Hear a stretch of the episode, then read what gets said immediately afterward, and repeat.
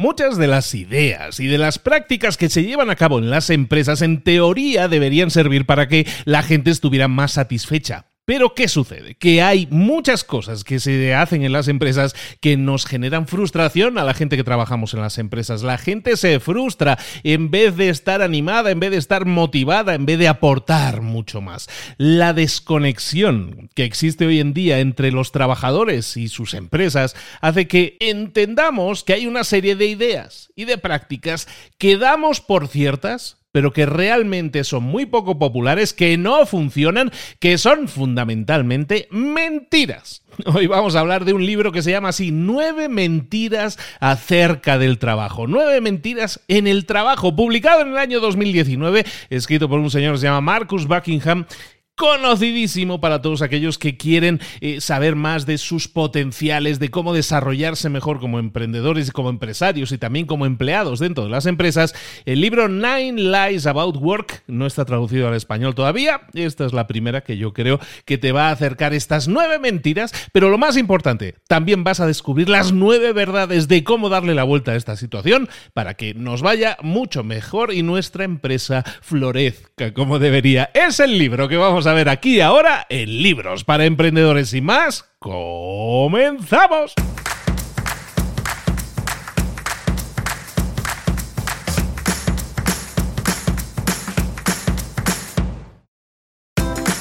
Bienvenidos al podcast Libros para Emprendedores.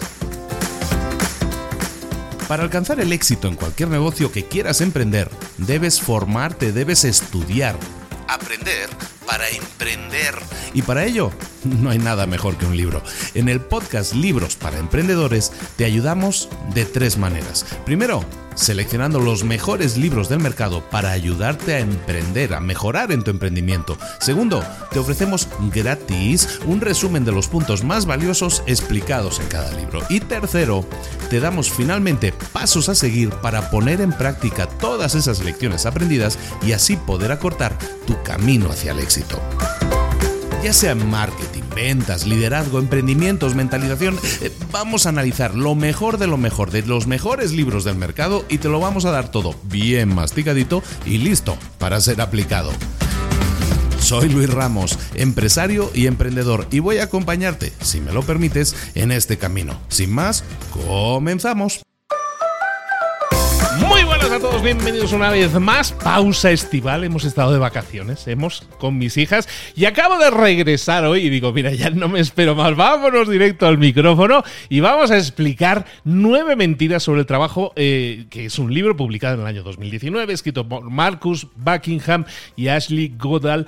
Eh, Marcus Buckingham es muy conocido por una serie de libros sobre cómo, cómo desarrollarse, cómo coachearse mejor como empleado en una organización, sabiendo cuáles son tus fortalezas. Entonces tiene muchos libros escritos sobre fortalezas, te los recomiendo mucho y seguramente alguno vamos a traer muy pronto también aquí a Libros para Emprendedores. Y también está coescrito, coescrito por Ashley Goodall, que es, eh, bueno, una capo de estas de grandes corporaciones, Cisco y compañía, que sabe muchísimo de liderazgo y cómo aplicarlo de forma constructiva para el nuevo liderazgo del siglo XXI y cómo hacer que nuestra organización florezca, crezca y, cómo hacerlo gracias a ser un líder que ellos llaman un free thinking. Un free thinking, ¿cómo lo podríamos traducir esto? Como un libre pensador, no sería la traducción literal, pues un líder libre pensador.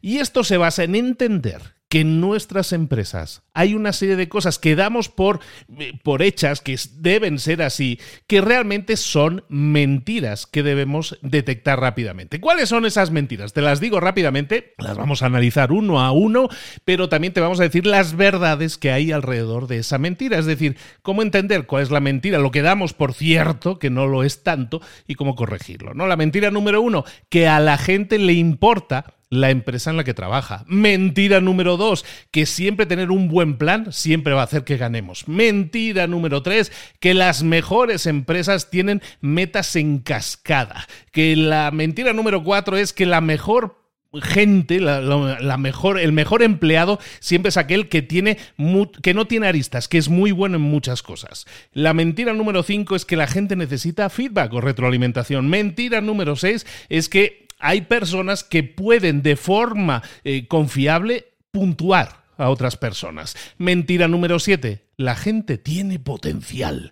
Mentira número 8. El equilibrio entre trabajo y vida personal es algo que le importa a la mayoría. Y mentira número 9. El liderazgo es algo real.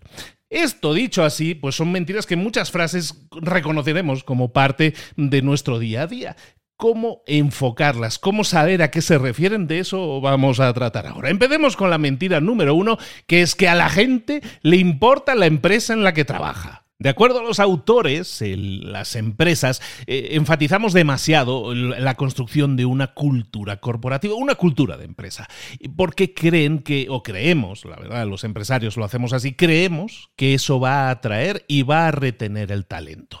¿Y qué hacemos? Creamos una cultura corporativa en la cual lo que hacemos es ofrecer cositas, ¿no? Eh, regalos o políticas que refuercen esa cultura que nosotros queremos cultivar. Por ejemplo, a lo mejor eh, ofrecemos la comida gratis o en Google ¿no? Que ofrecen tantas cosas, que si cosas para descansar, que si el ping-pong, que si la lavadora, que muchísimas cosas. O hay empresas que a lo mejor dicen, pues vamos a instalar paneles solares para que toda nuestra empresa se alimente de energía natural y eso envía un mensaje de que somos ecoconscientes. Bueno, pues todo eso es creación de cultura en una empresa. Entonces entendemos como empresarios que eso va a generar esa, esa cultura corporativa y va a atraer y retener a talento, a, empleados, ¿no?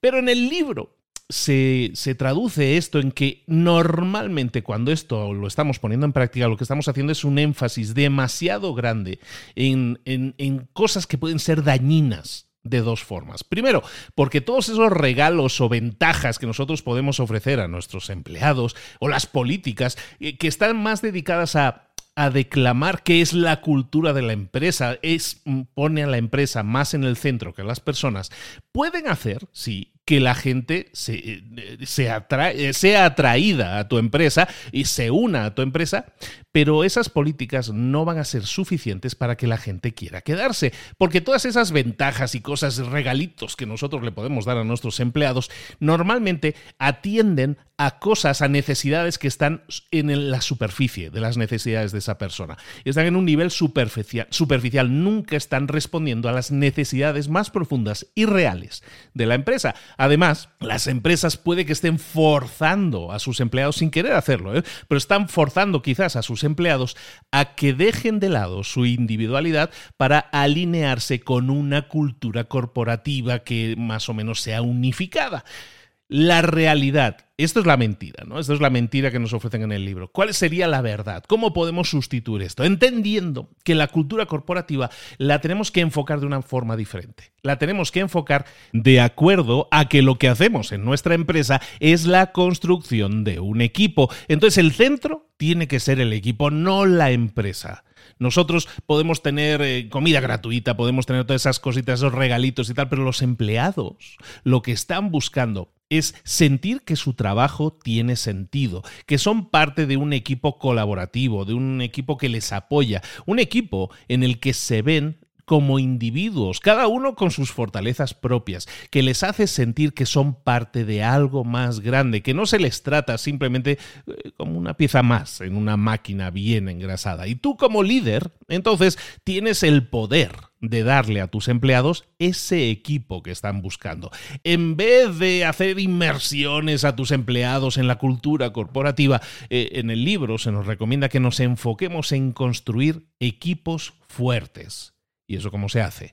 Bueno, pues para hacerlo tienes que conocer a cada uno de los miembros. Tienes que entender eh, y asegurar que cada uno está comprendiendo cuál es su rol dentro del equipo. Reconocer todos sus logros y, sobre todo sembrar confianza dentro de tu equipo. Cuando nosotros creamos equipos fuertes, en, esos equipos va a haber confianza, no va a haber miedo al conflicto, se van a enfrentar, va a haber autoconfianza y también va, va, a haber responsabilidad, va a haber compromiso y sobre todo va a haber búsqueda de resultados como equipo. Y todo eso es cuando nosotros entendemos que no estamos creando empresas con culturas corporativas, sino que estamos creando equipos en los cuales hay una colaboración, un apoyo entre todos los miembros, entre todas las partes de ese equipo. La segunda mentira que nos identifican en el libro que afecta a las empresas es eh, la mentira de que la planificación siempre nos lleva al éxito. En el libro lo mencionan como el mejor plan siempre gana. y esto lo vemos siempre en muchas organizaciones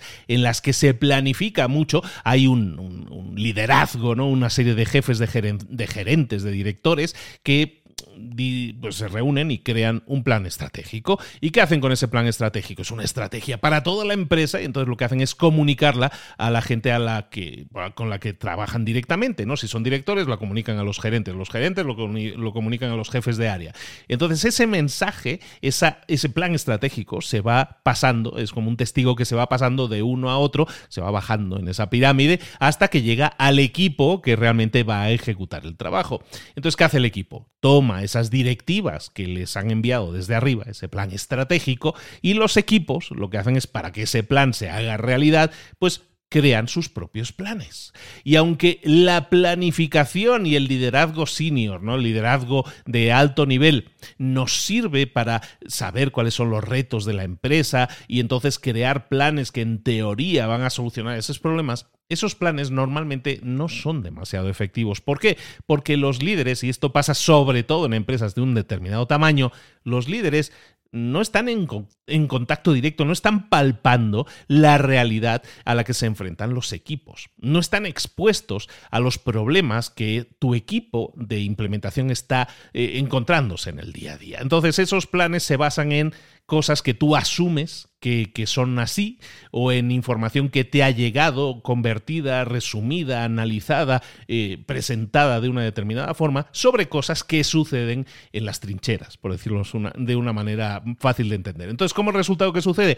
Los planes estratégicos muchas veces se convierten en obsoletos, quedan como algo irrelevante cuando llegan a la fase de ejecución, a la fase del equipo. Entonces, estamos hablando de que la planificación no siempre lleva al éxito de una empresa. ¿Cuál es la, esa es la mentira. Entonces, ¿cuál es la verdad?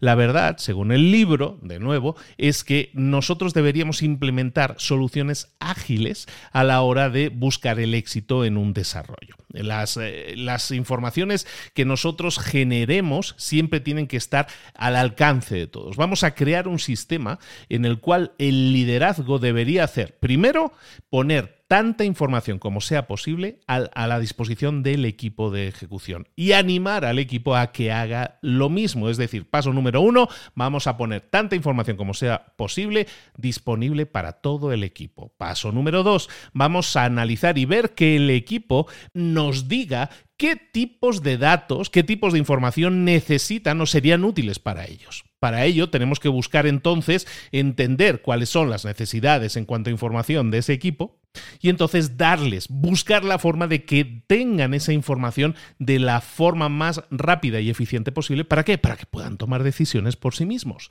Paso número tres y último, lo que vamos a hacer es tener conversaciones semanales con cada uno de los miembros del equipo para mm, verificar cuáles son sus prioridades, cuáles son sus avances y ver si tenemos que recalibrar sus tareas de acuerdo a que ha habido cambios, ha habido mm, temas en los cuales se están enfrentando que a lo mejor no estaban previstos. Y lo que vamos a hacer es entender cada semana que a lo mejor hay ligeros desvíos y vamos a tomar las actitudes correctivas. La ventaja de esto es que cuanta más conexión tengas con tu equipo, cuanta más información estés dándole, cuanta más eh, eh, retroalimentación te estén dando sobre los, avances que están teniendo, los miembros del equipo se sienten más conectados con el propio equipo, más conectados con las metas que la empresa está eh, buscando generar. De esa manera, también estamos creando una cultura en la cual el equipo es el centro, el miembro del equipo es el centro y su trabajo se siente como algo importante para, la consecución de retos que estemos buscando solucionar.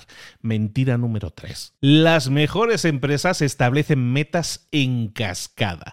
Básicamente de lo que estamos hablando aquí cuando hablamos de metas en, en cascada es que la empresa normalmente define metas a toda la empresa. La empresa tiene unas metas que vienen impuestas de forma estratégica, está muy relacionado con lo que decíamos en la mentira anterior, de forma estratégica, de forma operacional, de forma que tenga que ver con recursos humanos y todas esas metas que la empresa impone normalmente no tienen un significado real para las personas, para el trabajo diario de las personas a las cuales se les está imponiendo esas metas. De hecho, se, comenta en el libro, y tiene mucha razón, de hecho, que muchas veces las metas lo que hacen es reducir el desempeño de los empleados. A lo mejor tú tienes gente que es muy buena ¿no? en ventas, ¿no? tus mejores vendedores. Entonces tú les estableces una serie de metas. Y cuando llegan a cubrir esas metas, ¿qué sucede? Evidentemente lo que hacen es bajar, dejar de pisar el acelerador. ¿Por qué? Porque ya han cumplido su meta. Y lo que puede hacer también esas metas, que están basadas en desempeño, en número de ventas en este caso, pues puede hacer que los vendedores que no son tan buenos, tan brillantes, a lo mejor eh, tengan comportamientos poco éticos porque claro, el objetivo aquí no es cómo haces las cosas, sino que llegues a cumplir con tus objetivos.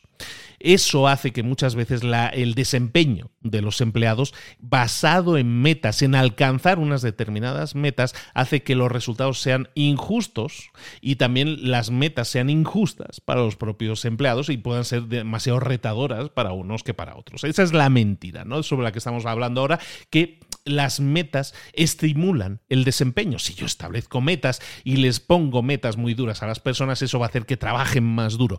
Eso es una mentira. La verdad, de nuevo, según el libro, es que nosotros tenemos que dejar que las personas establezcan sus propias metas, porque eso va a estimular el desempeño. Eh, nos recomiendan que, que, busquemos siempre en nuestras empresas el, el no dictar nuestras metas directamente desde arriba hacia abajo, sino en vez de eso, comunicar cuál es la misión de la empresa y cómo cada empleado contribuye a esa misión. Si nuestra misión es alcanzar unas determinadas cuotas de impacto en la sociedad, alcanzar una serie de empresas a las que queremos ayudar, una serie de clientes a los que queremos ayudar, ¿Cómo contribuye cada empleado? ¿Cada empleado está sumando para esa misión?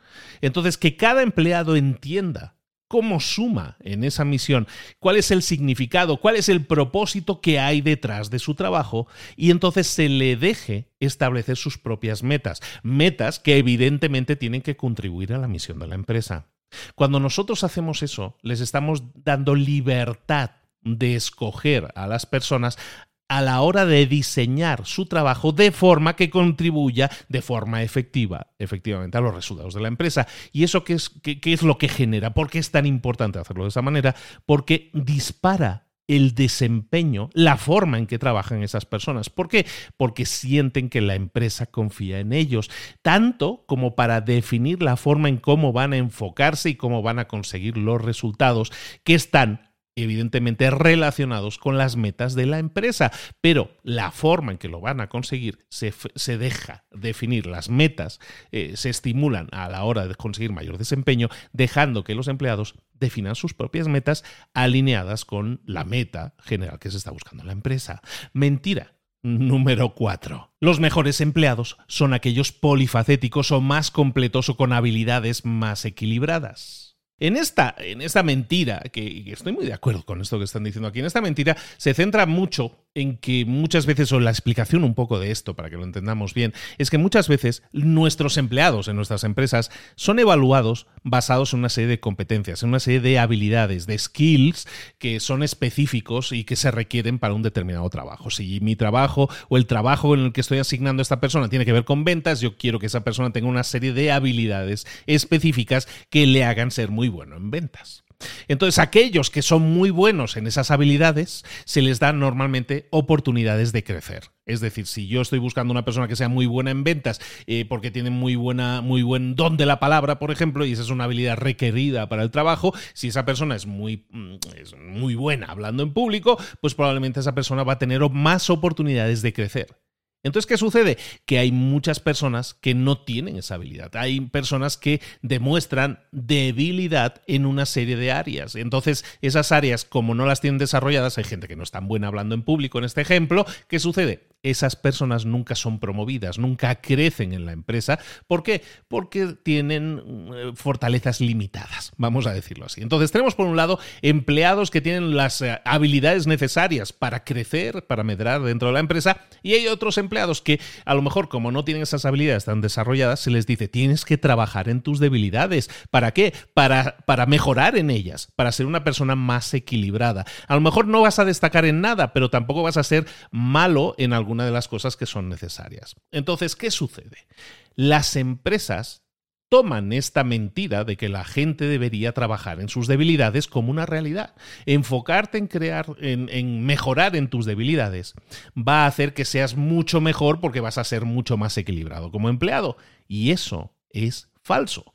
La realidad es que la gente debería desarrollar aquellas fortalezas únicas que ya tiene. Es decir, si tú eres bueno en algo, tienes que desarrollarte más en lo que ya eres bueno.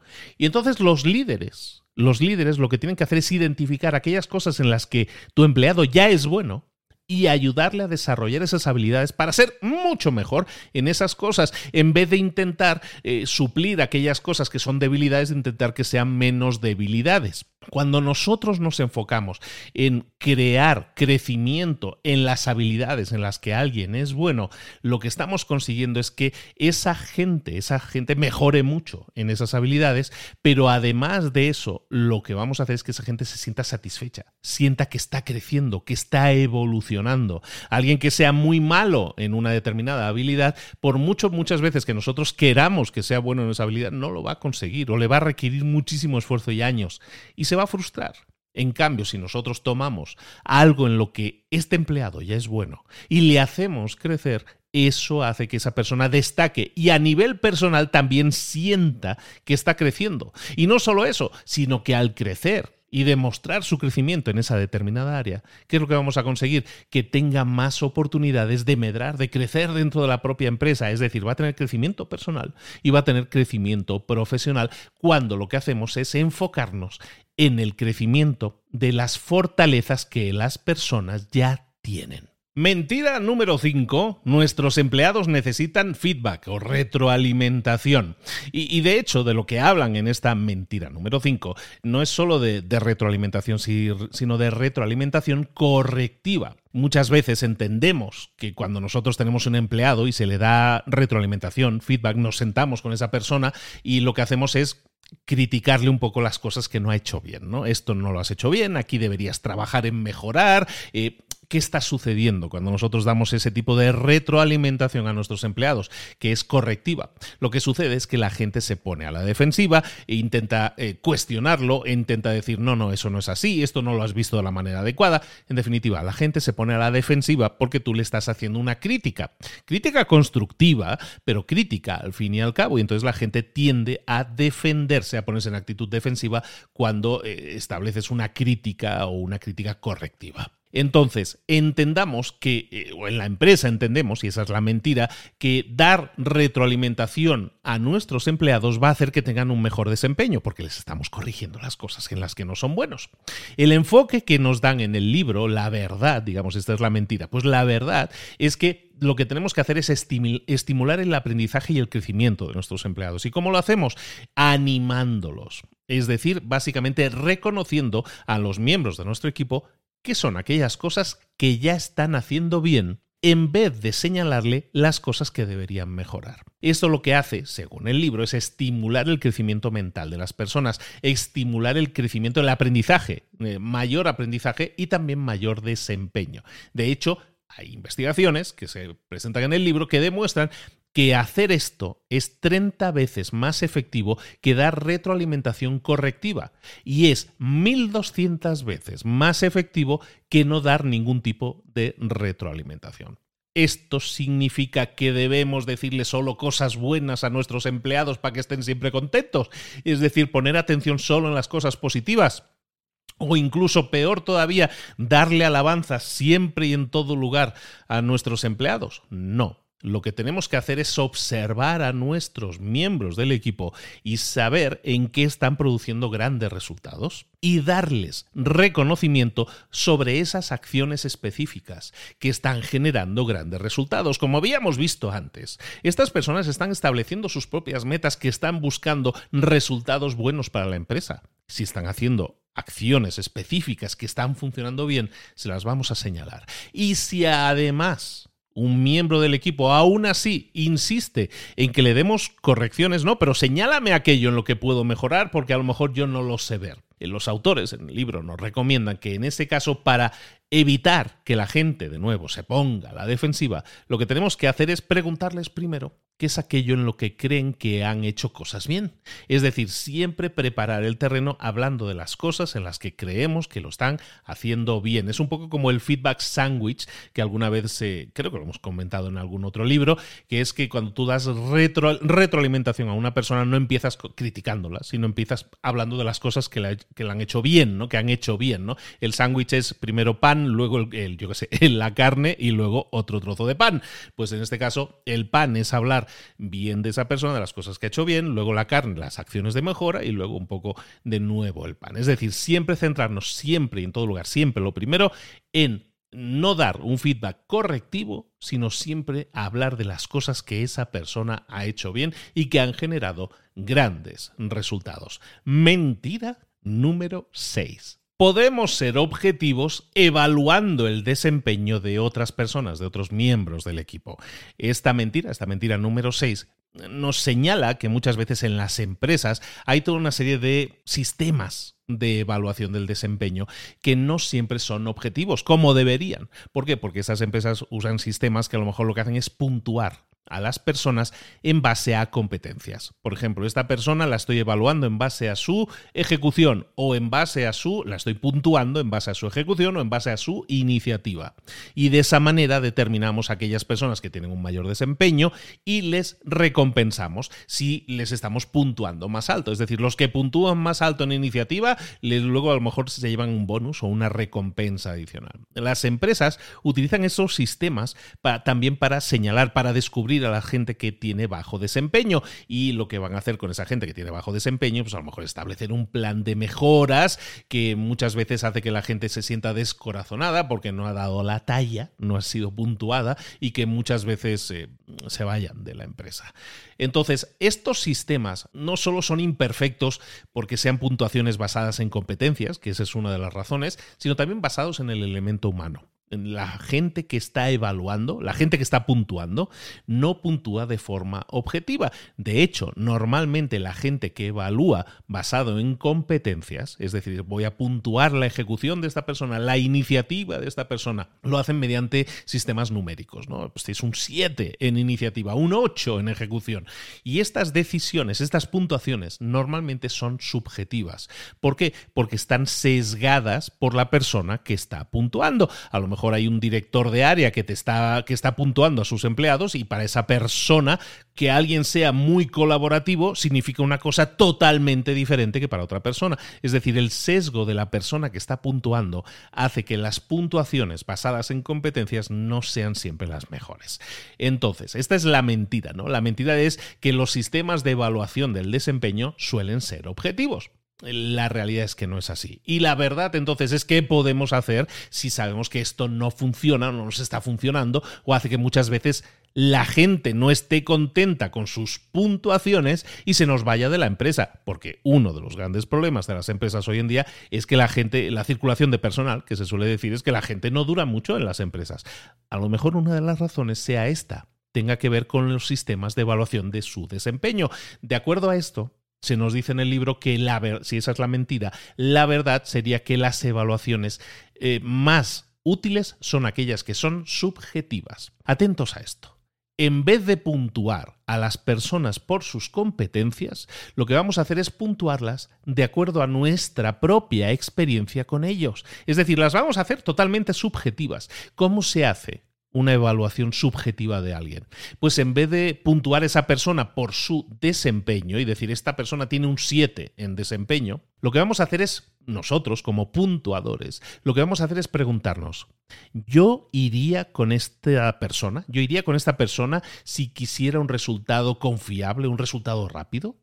Entonces, en vez de puntuar el desempeño, estoy puntuando cómo yo me siento con esa persona. Es decir, confío en esa persona. Esa persona, siempre que yo quiera algo rápido y, que sea de confianza, iría con ella, sí o no.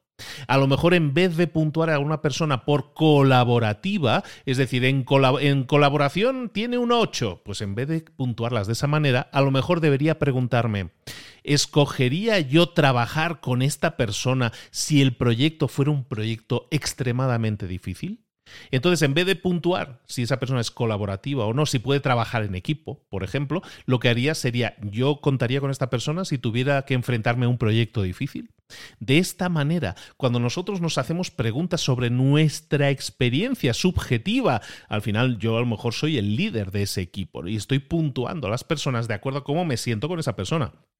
Me siento, siento que confío en ella, siento que sé que si le doy esta tarea eh, va a llevarla a cabo de forma correcta. Lo que estamos haciendo es evaluando a esos miembros del equipo de una forma subjetiva que nos puede revelar muchas más cosas sobre el desempeño de esas personas que simplemente ponerle un 8 en trabajo en equipo o un 7 en desempeño. Mentira número 7. Hay personas que tienen un alto potencial y hay otras personas que no. Básicamente, cuando en una empresa puntuamos a personas como que es una persona que tiene mucho potencial y estas personas no tienen tanto potencial, lo que estamos haciendo es, como hemos estado viendo en los errores anteriores que muchas veces se aplican en las empresas, estamos eh, evaluando a las personas mediante eh, sistemas de evaluación del desempeño que básicamente puntúan las competencias de una persona. Entonces, ¿qué sucede? Nosotros evaluamos las competencias de esa persona, las puntuamos, son muy buenas en trabajo en equipo, muy buenas en comunicación, lo que sea. Entonces, ¿qué conseguimos con eso? Clasificar a las personas como personas con mucho potencial y a las personas que no exhiben a lo mejor muchas, eh, muchas, mm, que no son muy eficientes en unas determinadas habilidades, como más débiles, las clasificamos como de bajo potencial. Hay personas de alto potencial y personas de bajo potencial y todo eso lo decidimos basado en los sistemas de evaluación que estábamos comentando antes. Entonces, eso explica muchas veces por qué muchas empresas segregan o dividen a los empleados como alto potencial y bajo potencial y al hacerlo lo que hacen es centrarse en a lo mejor eh, darles más entrenamiento, darles más ascensos, darles más promociones, darles más aumentos de sueldo a las personas que se les ve con más alto potencial, que normalmente representan a un 15% de los empleados. Es decir, las empresas tienen un sesgo mediante el cual entienden que hay personas con más potencial que otras y lo que deciden es apostar más por ellas que por otras. Entonces, ¿qué se consigue cuando hacemos eso? Cuando nosotros practicamos esto y clasificamos a nuestros empleados como de mucho potencial y de poco potencial, lo que estamos haciendo es tomar evaluaciones del desempeño que, como decíamos, no funcionan correctamente. Entonces, esta es la mentira. Que nosotros creemos que hay personas con mucho potencial y personas con poco potencial. La realidad es muy diferente. La realidad es que todo el mundo tiene algo con lo que contribuir a la empresa. Entonces, nosotros como empresarios, como líderes de equipo, lo que deberíamos dejar de hacer, y esto no sucede solo en las empresas, esto yo lo he visto mucho también en, los sistemas educativos. ¿no? Hay, hay alumnos que tienen mucho potencial y alumnos que tienen poco potencial. Y entonces los profesores tienden a segregarlos en en alto potencial y bajo potencial, ¿no? Y se centran normalmente más en los alumnos de alto, entre comillas, alto potencial. Entonces, ¿qué sucede? Cuando nosotros nos centramos, como estábamos diciendo antes en puntos anteriores, nos centramos en las fortalezas de una persona, las fortalezas inherentes, las que ya traen, y lo que hacemos es hacer que esas personas crezcan en las cosas en las que ya son buenos. Lo que estamos haciendo es que cada equipo, cada miembro del equipo entienda en qué son buenos, en qué pueden crecer, en qué pueden alcanzar velocidades de crucero mucho más grandes y, y encontrar caminos en los que puedan maximizar su desempeño en vez de que la empresa se centre solo en unos pocos, en 15 de cada 100, a los que puede sacar el máximo desempeño y exprimir, y los otros 85 puedo prescindir de ellos. Hacer esto significa, como decíamos en el punto anterior, que nuestra evaluación del desempeño de las personas, la forma en que nosotros puntuamos a la persona, la tiremos a la basura, la forma en que lo estamos haciendo. Y que en vez de eso, ¿cómo conseguir llevar esto a la práctica? Vamos a tener conversaciones de forma periódica y regular con todo tu equipo, porque lo que vamos a hacer es ayudarles a identificar en aquello en lo que son buenos y, en, y, sobre todo centrarse en que aprendan más en aquello en lo que son buenos. Y así van a poder aportar. ¿Qué conseguimos con esto? Que todas las personas se conviertan en personas de alto potencial, es decir, eliminamos la segregación. Todos nuestros empleados tienen alto potencial porque tienen cosas, cada uno de ellos, habilidades en las que son buenos y las que pueden sumar a los resultados eh, profesionales en la empresa. Mentira número 8 el equilibrio, el balance entre vida personal y vida profesional es lo que importa más, es lo más importante. Básicamente estamos hablando que las personas se van a sentir realizadas siempre y cuando el equilibrio entre su trabajo y su vida personal esté balanceado, esté equilibrado. Entonces, entendamos un momento, parémonos, me gusta mucho este enfoque, fíjate que yo nunca lo había visto así y me ha encantado este enfoque, es uno de los que más eh, me ha parecido más llamativos de todo el libro. Muchas veces nosotros nos enfocamos en buscar un equilibrio entre vida personal y vida profesional. ¿Por qué? Porque entendemos que nosotros trabajamos para tener el dinero necesario para entonces poder hacer las actividades que realmente nos encantan. Es decir, yo trabajo para tener el dinero o la calidad de vida necesaria que yo quiero tener. Es decir, el trabajo es un medio por el cual lo que yo quiero es que mi trabajo me permita generar la vida que yo quiero. Pero no quiero que mi trabajo me lleve a lo que se llama, se conoce ahora mismo como el burnout o acabar quemados básicamente. Es decir, necesito el equilibrio trabajo-vida personal, normalmente lo entendemos como necesito un trabajo que me proporcione eh, la calidad de vida necesaria en mi vida personal. Es decir, es un medio para que nuestra felicidad la tengamos en la vida personal. ¿Qué sucede con este enfoque? Que este enfoque, esta forma de pensar, no está bien. ¿Por qué? Porque implica que nuestro trabajo nos drena la energía, nos quita energía y por lo tanto es inherentemente malo. El trabajo es malo, pero es un mal necesario para que así podamos tener fuera del trabajo la vida realmente que nos rellena, que podamos hacer cosas que realmente nos rellenen de energía, las cosas buenas. Es decir, trabajo malo, vida personal buena, pero trabajo malo, entonces, pues bueno, lo tengo que llevar a cabo porque es lo que me permite tener la vida buena. Entonces esta forma de pensar es una gran mentira. El que el trabajo, que el equilibrio entre el trabajo y la vida personal es lo que nos va a llevar a estar realizados como personas. Eso no es así. Entonces, la verdad, ¿cuál sería? Si esta es la mentira, ¿cuál es la verdad? Pues la verdad es que hacer aquello que te gusta es lo que te va a permitir realizarte profesionalmente. Es decir, no sufrir en el trabajo para así poder tener una calidad de vida personal fantástica. No, no. Lo que tienes que hacer es cambiar tu forma de pensar y dejar de pensar eh, que el equilibrio entre la vida personal y la vida profesional es algo que tienes que trabajar siempre entre el amor y el odio. Es decir, estoy haciendo cosas que odio para así poder hacer cosas que quiero. Esto significa siempre que lo que vamos a intentar hacer, si lo que estamos intentando es cambiar el enfoque, es buscar hacer cosas que nos gusten en general, que nos den un sentido de propósito. Claro, esto dicho así es muy fácil, claro, pero lo que estás diciendo entonces, Luis, es que un empleado o un miembro de un equipo lo que tiene que hacer es hacer solo las cosas que le gusten. No. Hay un informe que citan también en el libro en el cual dice que simplemente con que un miembro de tu equipo dedique el 20% de su tiempo, ojo a esto, si un miembro de tu equipo dedica el 20% de su tiempo a tareas que realmente le encante hacer, eso aumenta las posibilidades de que esa persona nunca acabe quemada, no tenga burnout. Básicamente conseguimos, conseguimos personas más productivas y con más sentimiento, sensación de propósito o de realización personal simplemente cuando nosotros entendemos que esas personas pueden dedicar el 20% de su tiempo a dedicarlo a tareas que fundamentalmente les encanta, disfrutan hacer. ¿Cómo lo podemos hacer? Si tú eres un líder, lo que tienes que hacer, evidentemente tú no tienes que estar ahí analizando tarea por tarea aquello que les gusta a esas personas, pero sí lo que puedes hacer es una dinámica en la cual le ayudes a los miembros de tu equipo a que encuentren aquellas tareas que disfrutan más realizar, dos veces al año. Por ejemplo, lo que vamos a hacer es, bueno, lo que vas a hacer es que los empleados vayan dando seguimiento al trabajo que llevan haciendo, que van haciendo, ¿no? Y todas las semanas pues van analizando qué tareas han estado haciendo y que evalúen el gusto que han tenido por cada una de esas tareas. Y luego dos veces al año, tú como líder del equipo, lo que vas a hacer es dedicar una semana a categorizar, a ayudar a tus empleados a que categoricen sus tareas en dos grupos. El primer grupo, tareas que, realmente deseo siempre hacer. Y el segundo grupo, tareas que normalmente tiendo a evitar o intento delegarle a otra persona. Entonces lo que vamos a hacer es ayudar a nuestros miembros de nuestro equipo a que detecten cuáles son esas tareas que les gustan, que siempre están deseando hacer y cuáles son esas tareas que siempre están evitando hacer.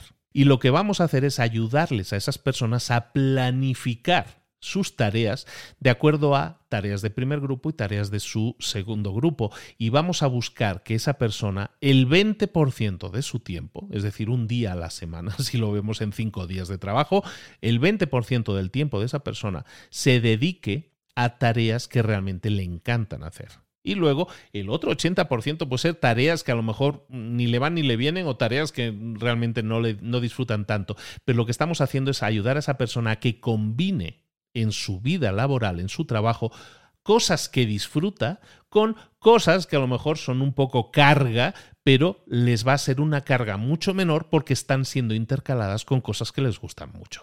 Y esa es tarea del líder que se va a preocupar de que esa persona encuentre aquellas cosas o detecte aquellas cosas que realmente le gustan más y que las integre como un 20% de su tiempo dedicado a esas tareas. Y terminamos con la mentira número 9. La mentira número 9 es la de que el liderazgo, los líderes existen o que visto de una manera más específica, que existe una fórmula del liderazgo. ¿Existe una fórmula del liderazgo? Esto es una mentira, de acuerdo al libro, no existe una fórmula del liderazgo, pero sin embargo, en la mayoría de empresas, o si nosotros pensamos en líderes, siempre pensamos en un, en una serie de atributos comunes, ¿no? Un líder debe ser inspirador, debe ser estratégico, debe ser decisivo, debe tomar decisiones.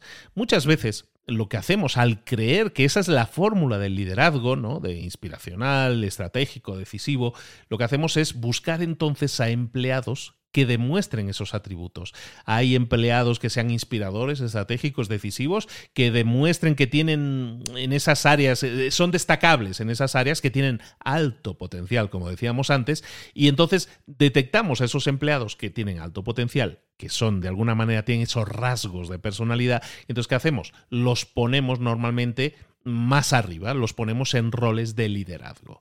Es decir, estamos creando líderes basados en una fórmula del liderazgo, porque creemos que los líderes deben ser de tal o cual forma. Sin embargo, esto no tiene por qué ser así. No hay dos líderes iguales. No existe una fórmula del liderazgo y un perfil adecuado para ser líder. Los más grandes líderes eh, profesionales en el mercado muchos de ellos no tenían esos rasgos de liderazgo que nosotros estamos eh, destacando aquí. Por ejemplo, Steve Jobs. Sí, era innovador, sí era muy enfocado, muy centrado en el trabajo y tenía una gran energía, ¿no? Pero también era una persona muy, muy impaciente, muy maleducada y muy controladora. No hay dos líderes iguales. No existe una fórmula del liderazgo. Entonces, si esta es una mentira, si es, la mentira es que, que existe una fórmula de liderazgo y estamos diciendo que eso es una mentira, ¿cuál es la verdad? La verdad es que lo que nosotros tenemos como líderes son fortalezas únicas que nos permiten conseguir seguidores. Cada líder tiene fortalezas únicas que les permite conseguir seguidores. Básicamente lo que nos están diciendo aquí los autores del libro es que los líderes son simplemente aquellas personas que tienen seguidores. Entendiendo como seguidores personas que creen en ti, que confían en ti. Cuando nosotros hablamos de, seguidores, no estamos hablando de gente que cree en nosotros y que nos sigue porque tenemos unos determinados rasgos de liderazgo. Lo que nosotros hacemos cuando conseguimos seguidores, cuando conseguimos que alguien confíe en nosotros, es que estamos consiguiéndolo porque aunque seamos imperfectos, todos lo somos, spoiler, aunque tú seas imperfecto, estás demostrando dominio, maestría en algo. Y ese algo normalmente tiene que ver con tus fortalezas, con aquello que te hace único. Entonces, cuando tú sabes lo que estás haciendo, cuando tú sabes a dónde quieres llevar a tu equipo, cuando tú estás construyendo relaciones con las personas, cuando tú estás buscando entender cómo mejorar la experiencia diaria de tu equipo, tú te estás convirtiendo en un líder. ¿Cómo ser líderes entonces? ¿Cómo convertirnos en líderes? Si no existe una fórmula, si no existen unos rasgos específicos, ¿cómo lo podemos hacer? Ganándonos la confianza de nuestro equipo. Solo existe un consejo a este respecto en el libro, y es que sepas quién eres, que conozcas tus fortalezas y que utilices esas fortalezas para inspirar a tu equipo a que, consiguen a consigan alcanzar las más grandes cotas. Es decir, reconoce aquello en lo que eres bueno o en lo que eres buena y utiliza eso en lo que eres bueno o buena para inspirar a otros a que ellos alcancen grandes resultados.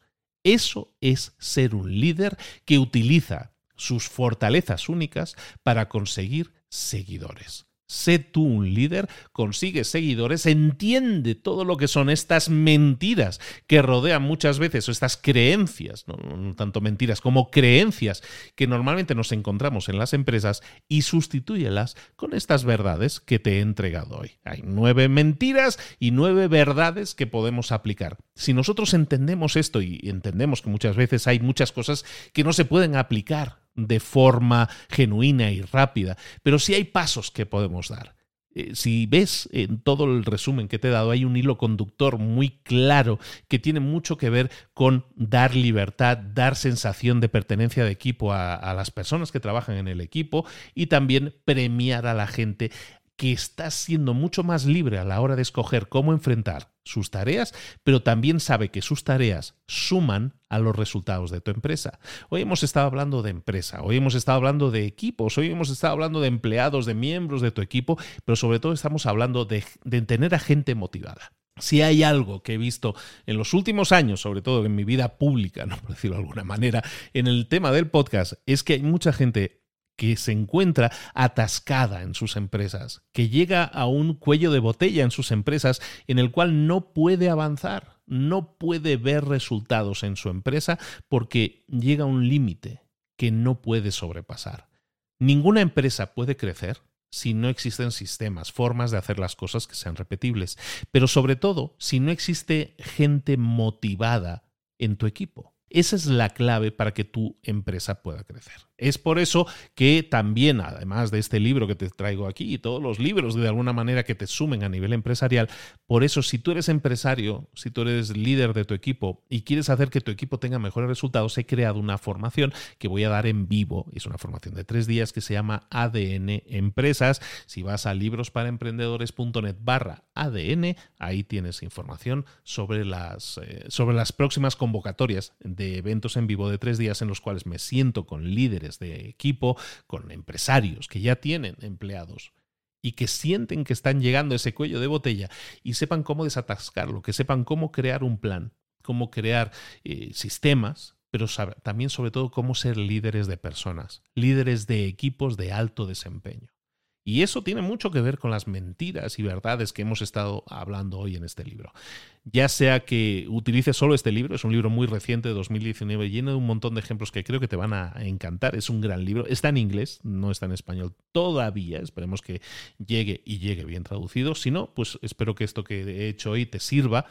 Y recuerda, si alguno de vosotros quiere crecer en, su empresa, hacer que su empresa llegue a un siguiente nivel, que crezcan sus resultados, conseguir cinco años de resultados en un solo año, es algo que estamos consiguiendo con varias empresas. Esperemos que sean muchísimas más. Tenemos un pequeño programa ahora en el que hemos estado trabajando, pero creo que hay muchas más empresas que se pueden beneficiar. Si tu empresa tiene cinco o más empleados y quieres crecer tu empresa, crecer los resultados, crecer también tu calidad de vida como líder, te interesa visitar esa página librosparaemprendedores.net barra ADN. ADN es de acelerador de negocios. ADN Empresas y espero que te guste mucho y que te interese y que seas parte y nos podamos conocer en vivo, en directo. Hay entrevista personal conmigo también para todos los eh, asistentes en ese sentido para ver realmente si esta formación es lo que tu empresa necesita.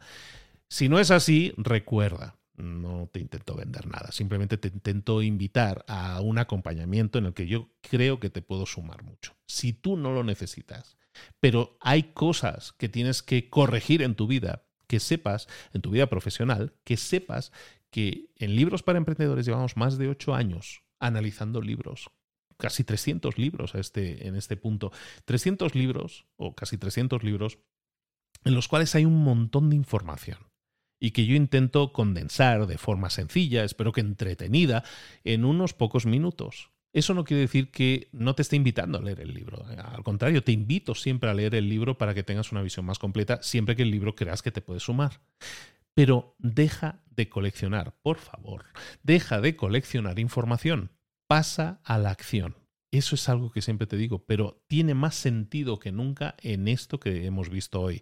Estamos hablando de nueve formas de pensar en que son bastante comunes en las empresas y de cómo corregirlas, de cómo desatascar esos problemas, sobre todo en este caso que hemos estado hablando hoy, de equipos, sea mediante una formación conmigo o con cualquier otra persona o sin ninguna formación, simplemente leyendo un libro, está muy bien que absorbas conocimiento pero está mucho mejor que lo pongas en práctica de forma inmediata.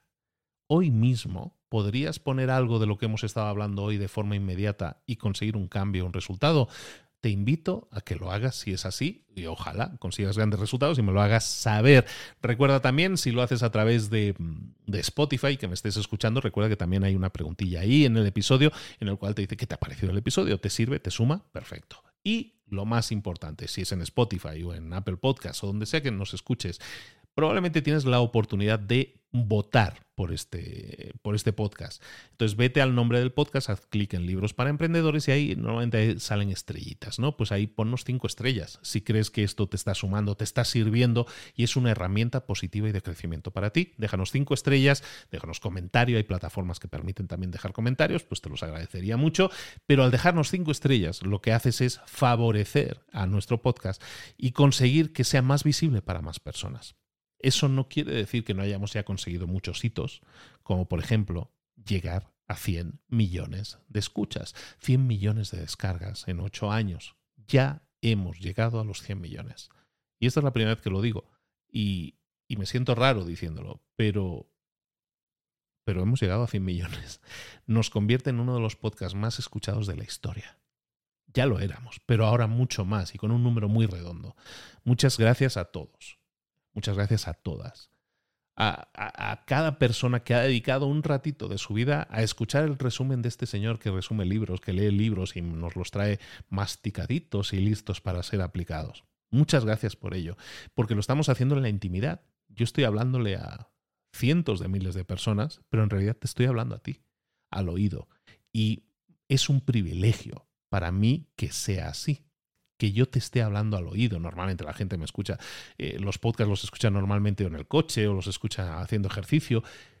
Y es un privilegio el que me estás dando, el, al abrirme, en este caso, tus orejas un rato, al prestarme tus orejas un rato, para que yo las rellene de información positiva, de crecimiento, de desarrollo, para que consigas mejores resultados.